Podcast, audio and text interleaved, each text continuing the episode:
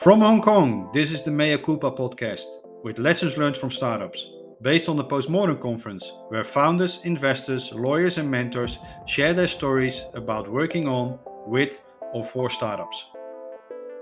Today, we have Hoi Yin, the CEO and founder of Remo.co. Hoi Yin, good afternoon. Good afternoon, Jeffrey. Super happy to be on your podcast. Thanks for inviting me. You're welcome. Thank you for uh, being here. Hoi how did you make your way into startups?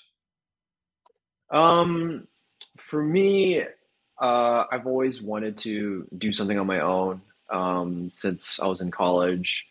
Um, I started getting into it when I came back to Hong Kong, and um, I started just doing, you know, small projects here and there, just trying things, you know a lot of things that didn't work and some things that did.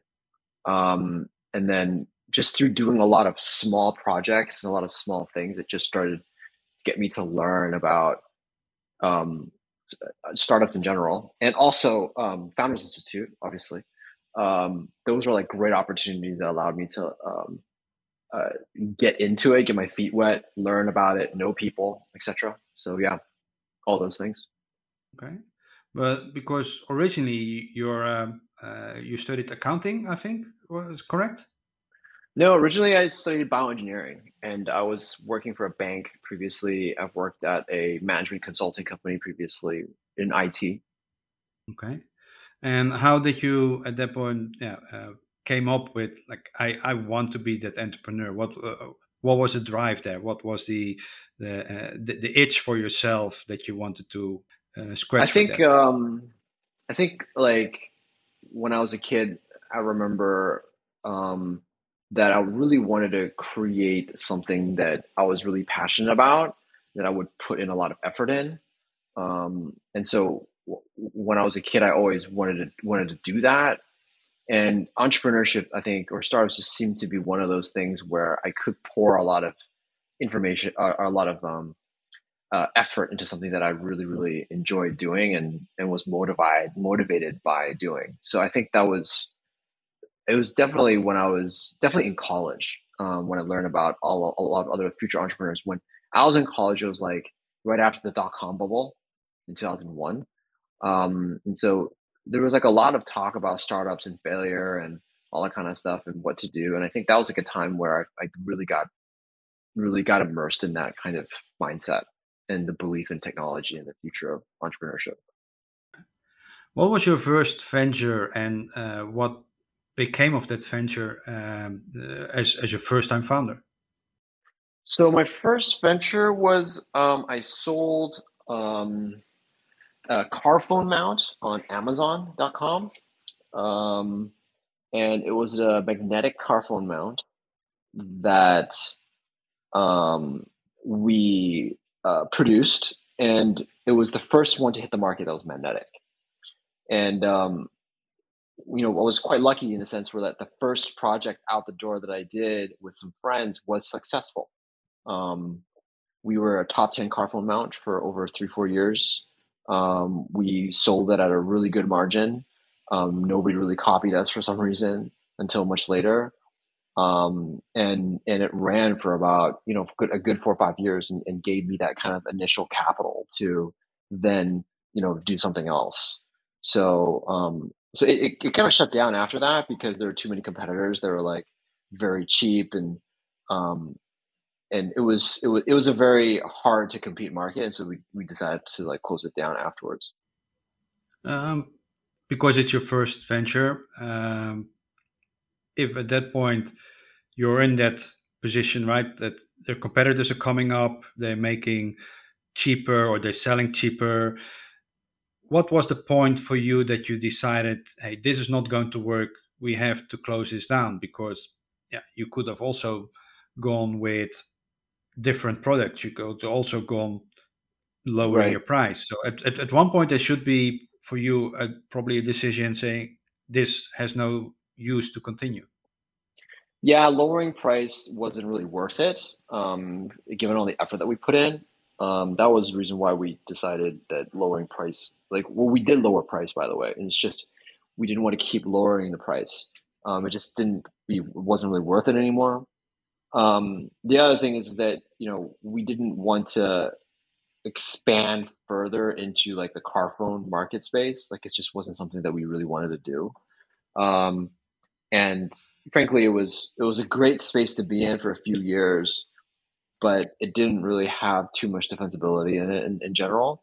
Um, and so we wanted to kind of go do something else. So I, I, did go out and try to find other products to do and other hardware products to do, but um, but then you know I started starting to you know explore tech and explore startups and tech and and then that's when I figured, hey, you know, I want something a lot more scalable. I want something a lot more defensible. Um, and that's when I started going into to tech and kind of um, stepped out of hardware from from the, from there. Okay, and if you look at it, eh, you're saying we. Uh, that means that you probably had co-founders or, or, partners in that sense. How did you, mm-hmm. as a first-time founder, arrange that? Did you had people that were already established entrepreneurs helping you how to make those kind of uh, decisions and and uh, say co-founder agreements or that kind of thing, or you just yeah, made some errors along the way? Yeah, so I, I worked with um, some friends on it, um, and we didn't have um, it. It was it was a, unique sort of um, structure. Like we had like a, a, a revenue share agreement between all of us. Um, it wasn't like oh we have it, it wasn't like oh we had a company. It was more of like a revenue share, um, and it was through between friends, which I kind of don't recommend in general. We're very lucky that you know we we knew each other really well and we're very honest with each other. That as friends, we had a very successful venture and also a very successful relationship um, during and after the venture. But that is, I would say, more of a uh, exception rather than the norm. And I would still highly encourage people to not do that with their friends, even though we were successful in that. But I, I haven't done business with friends since then. You know, I, it was a very, very unique set of individuals that we, we laid the ground rules very, very clearly. And that led to very minimal problems. Um, but um, you need a, a degree of, of maturity and a degree of experience, I guess, with with each other to be that honest and to understand, you know, to be that honest, basically. Yeah. Quite often when I talk to aspiring entrepreneurs, they were like, "Yeah, I have some friends, they're helping out." Uh, then, it, yeah, we have to give them some advice on that, and then basically giving the same advice that you're now giving. But where did you got that knowledge? Like, did you had experienced entrepreneurs advising you, or you saw already like errors somewhere else, or you read a book, or how did you get to that knowledge? We, yeah, we we we got you know we had some um, you know some of um, uh, our like kind of parents' generation, like they've done business and they would warn us about that. So they definitely told us about that um, and warned us that you guys got to be careful. These are the things that you need to do. Have have clear expectations, good communication, da da da da to prevent these things. So we got a lot of guidance from our parents that have basically done this before. Okay, so you're coming out of a a family of entrepreneurs or at least business people. I guess so. You can say that. Yeah, yeah, for sure, okay. absolutely. Okay. Um, but then, yeah, uh, you decide to say goodbye to your first venture. Yeah. What was next for you then? Like, how how do you come up with a with a next idea, or did you start working for uh, for a boss for a while? So I think it's about like for me, all of all of the ventures that I've done, you can draw a line in between every single one of them.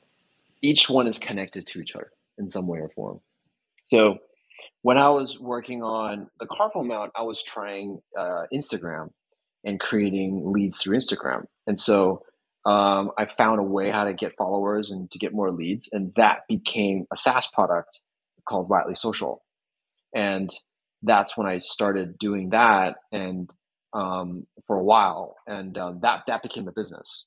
Um, so every single business kind of originated from one of the previous projects or things that I did, and and I think that's that's what I believe is a, a pretty key learning, which is like you just got to do something. You just got to create something, try something, because things will come out of it. Opportunities will come to you once you just do something um, over time. So from the magnetic car mounts, you went into social media, uh, riotly mm-hmm. social, as you uh, as right. you said. Uh, right. Can you tell me a little bit more about that uh, venture? Yeah, so Riotly Social was a um, was was helping small medium businesses grow their their engagement and their followers on it on Instagram mostly, but we could do it on some other platforms at that time. And um, it's a SaaS platform that just helps them with their engagement. Um, and you know, I, I, grew that from nothing. Um, I think we it was like sixty thousand MRR was like the highest that we, we, we were doing.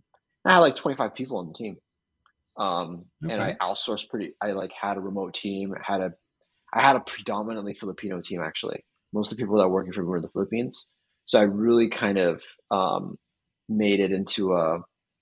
It was there's there's some you know work that needed to be done from an operation side. I made a lot of things, some things manual and some things very, um, what's the word, uh, automated. It was a combination of both, and um, yeah, and then we were able to um, grow to a pretty, you know, okay amount, and then um, um, that that helped that helped kind of like open up new doors to other things as well. As you know, obviously, that social media is a very highly competitive uh, area, right? Helping companies do social media. Why do you think you got to the stage that you got to? Uh, what, what was unique about you compared to others? Um, I, I think it was timing. One was timing, and then I think two was um, like I was early. I was a bit early, and um, and two is like I kind of pioneered a lot of things that were in that industry a little bit, um, like how to reach customers, how to serve customers, and all that kind of stuff. So it was it was um, something that a lot of people, other people weren't doing, and um, I, I basically I was able to do a lot with very little resources, and I think that um, helped. Um, yeah, that helped a lot. I mean that uh, that well, that helped kind of drive the company forward and stuff like that. But eventually, also like, um, you know, I did that project for quite some time too, and then um, that project also had uh, was also getting competitive too, and so um, then I and when I was in that project, I started investing in in developing new products, new projects, stuff like that. So I'm always like looking at something else. Like I'm doing something and always experimenting on the side you know, always looking for product market fit almost. Like the product market fit journey for me never really ends, is what I've learned. It just keeps mm-hmm. on, keeps going. You're always trying to find product market fit um, into some degree for something. Yeah. Yeah. Because at that point, also in the meantime, uh, when you're doing this, you also went through uh, the Founder Institute program. Um, right. In Hong Kong. You went there with a with an ID. Can you tell can you tell me a little bit more about that idea? Yeah. So um, when I went through a Founders Institute um, in Hong Kong, I was like super excited because I got to meet a lot of people and build my network and, and stuff like that. And when I first started, we um, I came with this idea of um, and honestly, like I wasn't really sure that idea would really go anywhere to begin with. I didn't think I would really be able to do it, but I was able to um, learn and test and stuff like that. Um, basically, it's like a mobile app that you would take pictures of your food and it would tell you what nutritional value was of that food. and um, and I came up with the idea and um, and I I did a concierge MVP of it, meaning like uh, I created this website, uh, a WordPress site, WordPress site, and didn't didn't use any coding and somebody would take a picture, upload it onto this WordPress site, onto their own account, and then somebody would manually, someone would receive an email and manually look at the picture and try to estimate what what food it is, how much of volume it is, and then um, look up all the nutritional values and then like send it back to the person, send it back to the person. And it took around about three minutes to do, but um, because I was able to show a, a, a prototype and I was able to con, con, you know create this really convincing argument, um, I was able to you know go through Founders Institute. Um, I think I was one of the top uh, in terms of score, uh, one of the top candidates in that in that class, and also I was able to get ten thousand US dollars in funding for for that idea. So um, that allowed me to kind of continue test and try out different things. And um, but eventually it didn't work. Eventually, it, I would consider that a failure. Um, and that was um, that was those were definitely a lot of learnings there. Why didn't it work? So um, when you well, one of the things was that like obviously was you need really strong computer vision to identify the products, the foods there. But also the problem is that like a lot of food is all mushed together. So even if you could identify it with computer vision, um, it's it's maybe not be easy to kind of dissect it. And the other other way is maybe you have a record of every single dish and what are the nutritional values of every single dish everywhere, like some sort of huge database. Um, and so there was a lot of technical challenges there.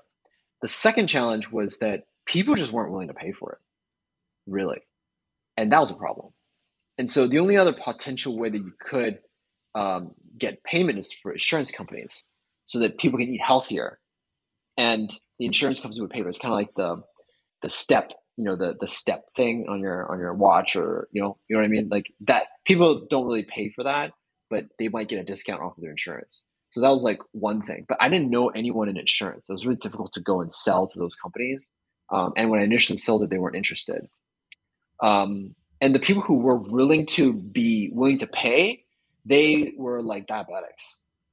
And diabetics want it to be very, very accurate. So it's like a, it's like a challenge of not paying, don't care about accuracy, or you pay and you really care about accuracy.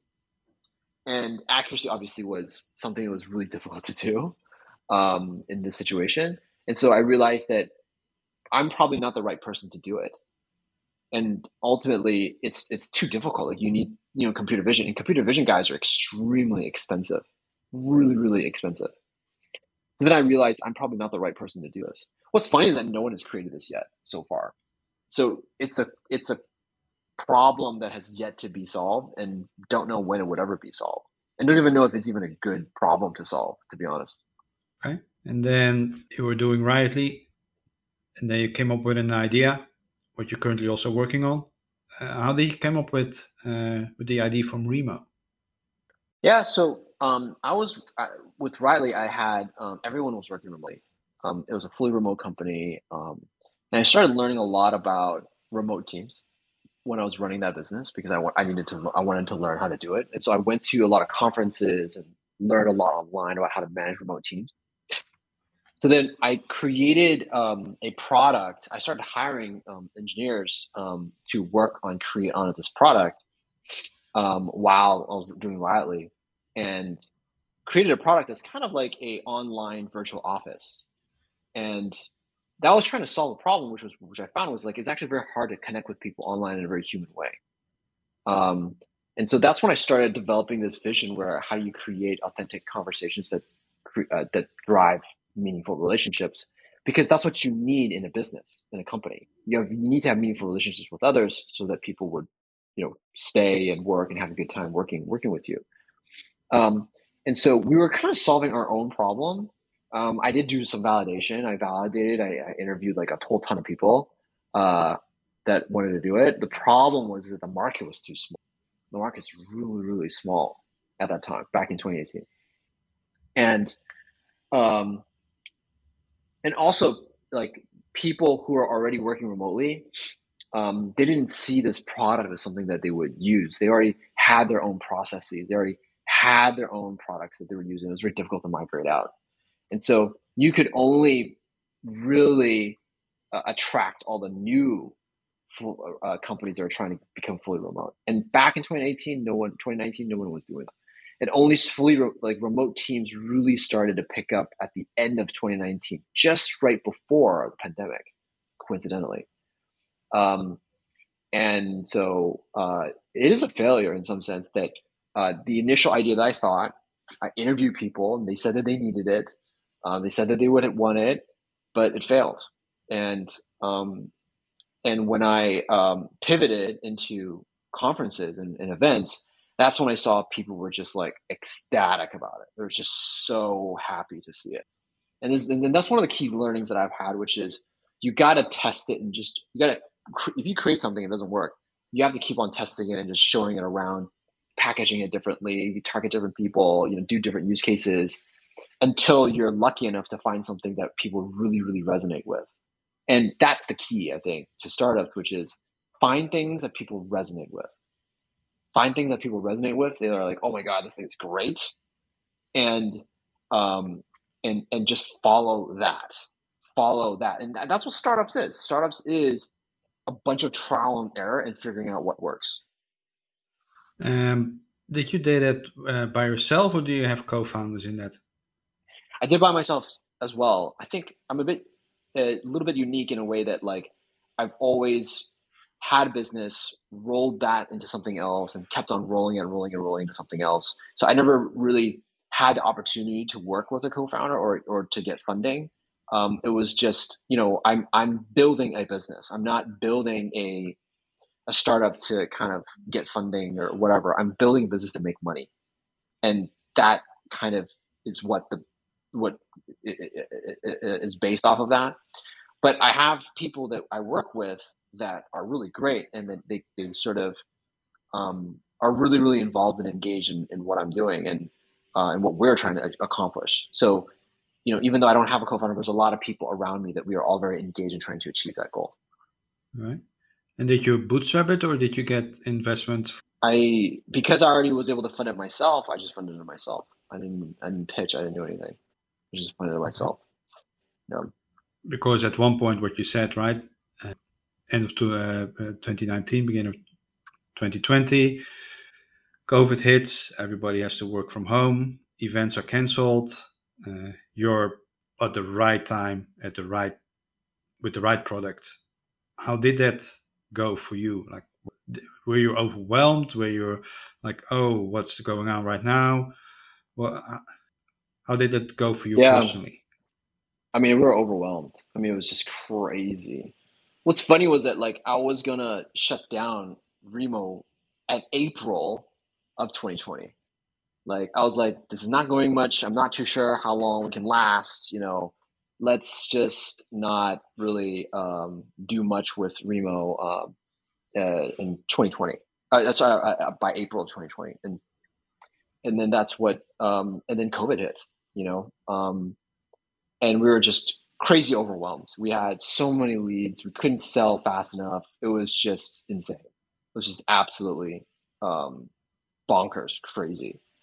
Um, and so we, uh, we, we, we, we essentially, um, it was like a blur, really. We were just growing so fast and doing so many things. It was just really a blur. Just didn't know what was kind of happening. Um, didn't know when it was going to end. We thought that it was going to end, but we just didn't know when. Um, mm. So there was this sense of like, wow, this is amazing, but also a sense of like, okay, well, we don't know when it's going to end. It's just for now. Um, and so for the full year of 2020, it was just like this weird sort of excitement, but at the same time, uh, a sense of like um, uh, uh, uh nervousness to to know how long this thing's going to last. And no one knew how long it was going to last, right? Um, we still don't know how long it's going to last. We think it's going to we think it's going to finish, and then Omicron comes by. So who knows at this point? But that means that you're at that point actually looking to scale down, but all of a sudden you have to scale up. How did you do that internally? Like I can imagine that you were not ready for the book for the tidal waves that came to you. Yeah, we weren't. We were trying to hire and sell at the same time. It was just very difficult extremely, extremely difficult. And hiring takes time. Really, really takes time. Um, so like the wave was there and we were like six months late until we actually were able to sort of meet demand. Six, seven months to meet demand. So it's it's incredibly difficult. The best way you can try to solve that is just be as self-serve as possible, which is what we did. Weren't you scared that because you were not able to meet the demand that at that point it would hurt your brand and people say like oh it's uh, i don't know like a, a city platform. Uh, they're, they're not up to this. They're, uh, they're, not ready. How absolutely. how did you mitigate that? Absolutely. I mean it's it literally is like trying to fly an airplane as it like flies off a cliff. Like that was literally where we were at. You know, people wanted us to be better, and da, da, da. so you know, it was difficult. It was extremely, extremely difficult. Um, the only good thing is that because of the pandemic and people had no idea what the hell's going on, they don't know what a virtual platform is, blah blah blah. Everyone was willing to be a little bit more understanding for a product that wasn't fully fleshed out. So it we we had that reason to bank off of. Now you, you, that's not a reason anymore. You can't use that reason. But at that time, it was acceptable because of the extreme situation. What was at that point that you said, I'm not going to wind this down. I'm really going to do this because I foresee this to be at least for the near future something that really hits? Was it like one big client signing up? Was that because you just thought this is going to be something? Let's just like it was. It was uh, pretty simple. Drag on. We, we just we, we just made money. We started making money in like in like March, and we started breaking even by April. So it was like yeah. the money just kept going up, and that was it. of course, your internal organization was not ready for that. Oh yeah. How yeah, did yeah, you? What did you do to make that possible? That growth. That did you set up uh, a structure? Did you hire managers below you? What how, how did it because uh, let's put it that way in april uh, say february march how many people were working on uh, remo at that point six six people six six yeah. people and say six months later how many people were working at that point at remo it's like like i think like 50 how did you scale that up what was for you the the beacon of trust. What made that happen for you? I mean, I mean, I've never been in that situation before. I mean, that was like brand new. I mean, it's, um, I was definitely the, like trying to figure it all, all out, all out myself. So I, I did a lot of different things. Like, um, we hired quickly. Um, we hired some consultants to help us hire. Um, we hired a person who helped us with growth as well. A consulting company helped us with growth, like a startup, startups, those startup growth companies. That helped us a lot that helped us a lot. That was probably one of the best decisions I've ever made. Um, and they helped me hire. They helped me lay out a lot of some of the groundwork, some processes, and all that kind of stuff. Really, just hustle and just hire great people. And that's the key. You got to hire really, really, really good people. Um, and we I was very lucky that I was able to meet people that were really great. I was so lucky, and very grateful for for for for that in itself, or else I would never be here um, by myself for sure. How many people is uh, Remo now? About 100. Okay. I was talking to uh, somebody some time ago when I asked him like how many people are now in the development team. He said like, actually I don't know. Let, let me check Slack how many people are a member of their channel. And then he said yeah. like, oh, it's 75. Yeah. Do you know every single one of them? Did you hire yeah. every single one of them? Yeah, I hired. I met every single every single person. Okay. So I do know every single person. No. Okay. It's important for me to know every single person. It's important for me to have relationships with as many of them as I can. I don't. I'm not able to talk to as much of them as often, but I I really care about that. I really care about being able to talk to them, being able to share with them, you know, learn about what they're doing, share the highs and the lows together. Um, I, I think that's really important. Then one of the things that you also quite often hear when it comes to scaling up that quickly is company culture. How do you how is the company culture within Remo and how do you keep that in place because 100 people that's not easy to to keep a company culture the, the same way as you envision it so co- co- company culture um, you know when small it's easy and you determine what it is you develop the values the core values and then you talk about it and relatively when it's a small company it's okay. You don't you don't need a lot of values. You need a lot of that kind of stuff. 50, 60 people, I think it's okay. When you get up to 100, I think it also depends on like how long you stay in each um, number of people. So you know, we started slowing down, and not hiring as many when we when we started going up to 100. And in that period of time, we were able to spend a lot of time making sure everyone understood all the values, and that's key. So it's a bit different from a company that just keeps on scaling, keeps on scaling, keeps going up, up, up, up That's hard. That's very, very difficult. But we kind of went and we're kind of like slowing down in the hiring and not being super aggressive. We want to, you know, watch the market, be a little bit more strategic. We have a lot of time there to kind of make up for the gap that that we may have had before in the culture. So that kind of worked out for us. But at that time, culture really wasn't an issue because the team was just so small and it was okay. It was all right. But now we have like onboarding, we have something, we have a customer empathy program that we've launched. And these customer empathy, pro- empathy programs try to reduce the distance between each person and the customer. Um, and so we have that where you know people will uh, go attend the group demos. Um, they will go shadow chat support. They will go talk to customers. Like there's a lot of this sort of building up of empathy that I personally incur. I it's it's not only I encourage, but I basically like say you guys all need to do this because I strongly believe that we're building for the customer. We're building for humans, for people, and we are a human company. Um, and in order to to do that well, you need to understand who that human, who that person is. And so those are some of the key things that we do. Uh, and that program came that from you, or was there a employee said like, "Let's do this," with a suggestion um, to start doing this?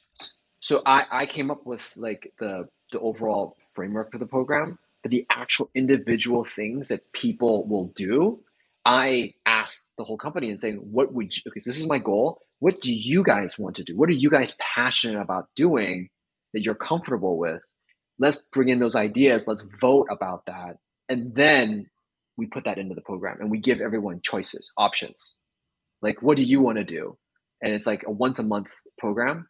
So one month, one day in a month, you got to do something, and you have to choose amongst three things or whatever, depending on your department and what you like to do. Because not all engineers want to be in front of a customer. Not all engineers want to talk to someone not everyone is comfortable doing certain things and so i was like that's fine you know i don't really mind what it is that i don't i, sh- I shouldn't be dictating what you should be doing but i want to figure out what are you comfortable with and it's most effective for you personally and how do we make this program work for you? Okay. And do you work with like kpis or okrs or something else to measure the productiveness and the effectiveness of people? We use okrs we use OKRs. We've been using it since the beginning. Yeah, I've been I've been using OKRs for quite a few years right now. So yeah. And then, of course, uh, as you say, now you you still don't know how long this is going to take. Uh, but I think for now, you probably could already see that uh, remote or hybrid working will be something that will be here forever. What do you think? What do you foresee for the near like three to five years where Remo is going? Oh wow. Um, I think I think for for Remo post I mean when we talk about post Omicron, post pandemic, like um, geographical expansion, um, going into many different types of industries. I mean, Remo is like a canvas. You can actually do a lot of different things with Remo, um, and so it's identifying the the sequence and the order of those different use cases that we just really want to we want to grow into over time. And I think that's the most coolest thing about Remo is that we have that flexibility and we have the sort of, um, you know, it's just, uh, I wouldn't say it's a dream, but there's a lot of opportunities where people can dream and create their own spaces that fit their business. And that's cool. And I think that's really, really cool. That keeps me engaged and that keeps my whole team engaged. That we're going to keep on building something, a platform that that really is digitizing conversations. Yeah, what you hear, of course, like a lot when it comes to engaging with your colleagues, uh, engaging with uh, online uh, events, is that a lot of people still would like to do things in person, right? Of course, the right. question is when and how. What do you think touches the human uh, aspect of Remo the the most? Like, what?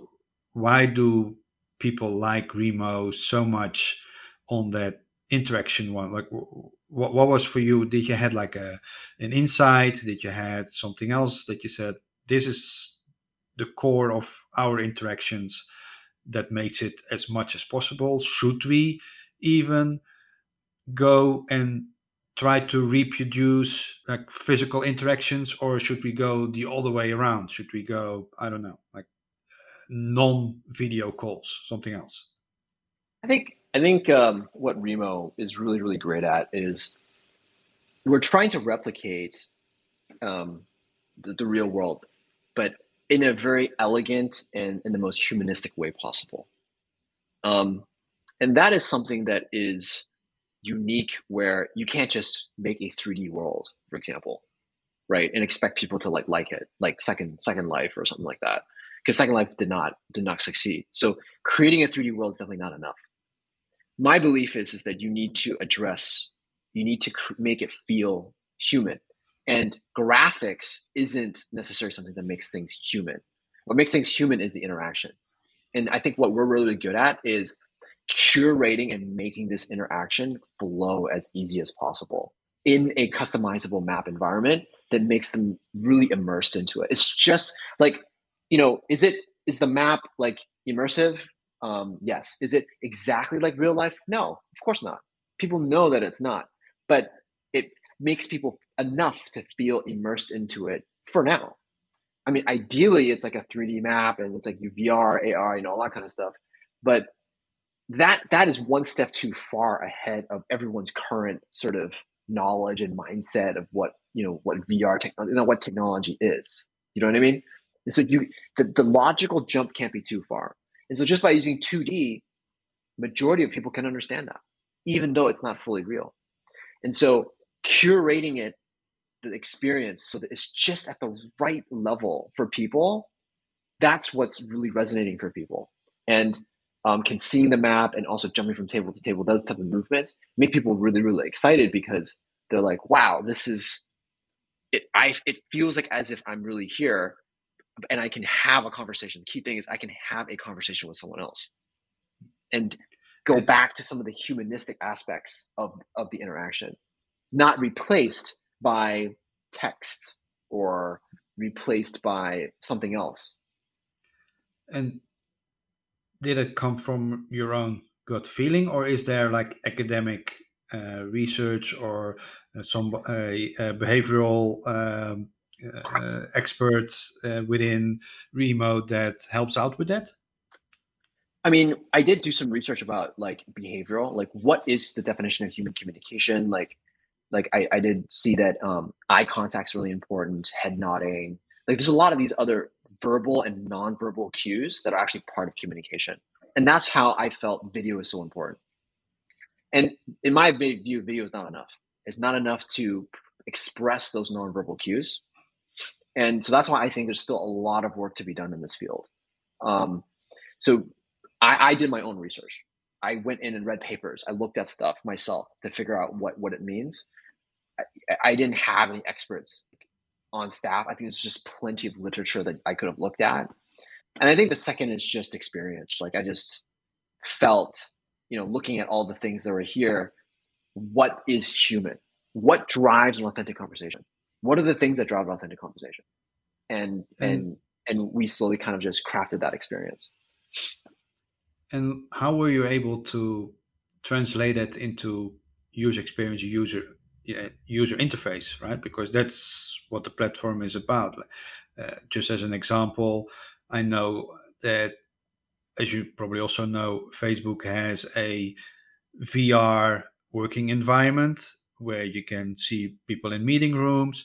And one of the reasons that they did was that they had to put in doors, like VR doors inside of the meeting room, because that made people feel more comfortable being in that room with their VR set on than being in the room without the door. Even though the door goes to nowhere, it made psychologically more sense to have a door in that. How how did you go about and make at that point, or probably still I am, make Remo a place where people subconsciously think, hey, I feel at ease here. I feel comfortable here. Well, a lot of the things that we do is we I ask the same a very basic question is what would you do in the absence of technology? Like what would you do when you actually go to an actual physical event? And I look at all those different processes. I look at what the things that they feel, the things that they look at, all that stuff, and I try to replicate that online. Okay. So it's it's not really rocket science. It's it's it's I mean it's product, right? Sometimes when you create product, it's how do you interpret and how do you curate and how do you create something that's really unique. Um, this type of thing is like art and science together. There's there's no science. It's not fully science because what we're creating is an experiential thing, and that is very consumer. And consumer is all about it's all about experience and touchy feely type thing. Um, and so the best thing that you can do is just look at what do you do physically in the physical normal physical environment and translate that into the virtual environment, and then see what works and what doesn't. Um, in true fashion, that you always say uh, when I make my money in somewhere else, then I at that point start uh, experimenting in something else. Are you already experimenting in something else, or uh, you oh, still oh, yeah. fully focused on Remo? Always experimenting. Well, even within Remo and other use cases of Remo, always experimenting. Always. What is quite often given uh, advice when it comes to startups or entrepreneurship that you actually don't agree with? Um, I don't think you definitely have to have VC money in order to succeed. Um, I think there's a lot of things you can do um, in order to get funding um, to fund the product that you're doing. There's a lot of things you can do. I think everyone just simply just looks at the VC path. Um, I think there's a lot of things that you could potentially work on, and I think um, a lot of people kind of feel like VCs is the only route, but I don't think it is. Yeah, there's like a lot of different things to do. So that would be like uh, one kind of philosophy that I would disagree with. Mm-hmm. And what's the most valuable advice that's ever given to you? Um, for me, is like always, always keep building and testing. Always keep building and testing always build something. Kind of like, kind of like the ABC, always be closing. Yeah, yeah. Always For be you, closing, always be A- shipping, always be yeah. Okay. Yeah. Always be building. Yeah. ABB. always ABB, yeah. ABB. Um, what's something that's not a secret, but most people don't know about you? Um, I mean, like, I've probably had more failures than successes, but the success, the failures are just very cheap, cheap failures. So it doesn't really matter almost. It, it, um, I think the thing that you want to do is you want to fail cheaply and learn the maximum amount. I think that's, I think that's the, that's the key. That's really the mm-hmm. key. If you can do that, then um, failure, if you think about it, is a good because you learn astronomically way more information, and therefore you will eventually get you'll eventually get there. Thank you. I want to thank you for your valuable insights and sharing of your lessons learned uh, in startups. Is there anything that you want people to take away from this talk? Um, I think like I, I think for, for for startups, like people really care too much about oh, there's like competitors or there's this or that or you know they, they might that might dissuade them from starting something. I think um, you know uh, uh, entrepreneurship is like learning any kind of new skill like guitar you know. If you play the guitar would you be the rock star right on the first day or the first like few months? Like no of course not. Um yeah people have to learn a long time to do that. So it's like a skill so you should start earlier and treat like the failing as uh the a way to just learn as as as fast as you can essentially. I would say try to fail as fast as you can. The faster you fail then um, the faster you're going to improve. Thanks again. Uh, thank you Hoyin for uh, doing this. Thank you. For the listeners although the rating system of podcasts is hideous if you like this Mea Culpa series, you can rate this podcast with five stars and the motivation for the makers. We want to thank Copy Ventures for making this series possible if you have any suggestions on uh, people that we should uh, interview, people that we should talk to, uh, let us know. Our contact details are in the show notes. This is Jeffrey Brewer. Go out and build something meaningful. Thank you, Ian. Thank you.